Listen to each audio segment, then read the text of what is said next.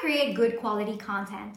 All right, here's what I'm gonna do. I'm gonna give you a list of questions for you to think about when you are in your content creation process. Number one, what is the primary objective of the content piece that you are creating? Whether it is brand awareness or you want them to DM you or visit your website, whatever it is, every single content piece needs to have a primary objective. Whether it is a story post or a thread, whatever it is, there needs to be a primary objective. And is your content piece helping you achieve that primary objective?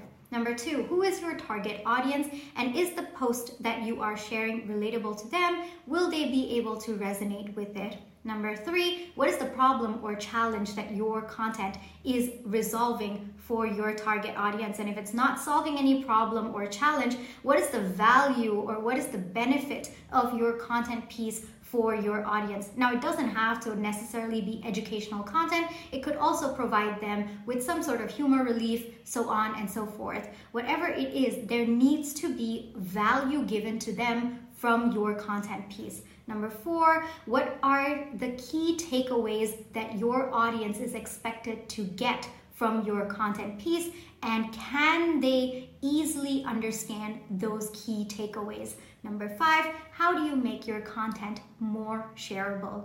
Hope this helps.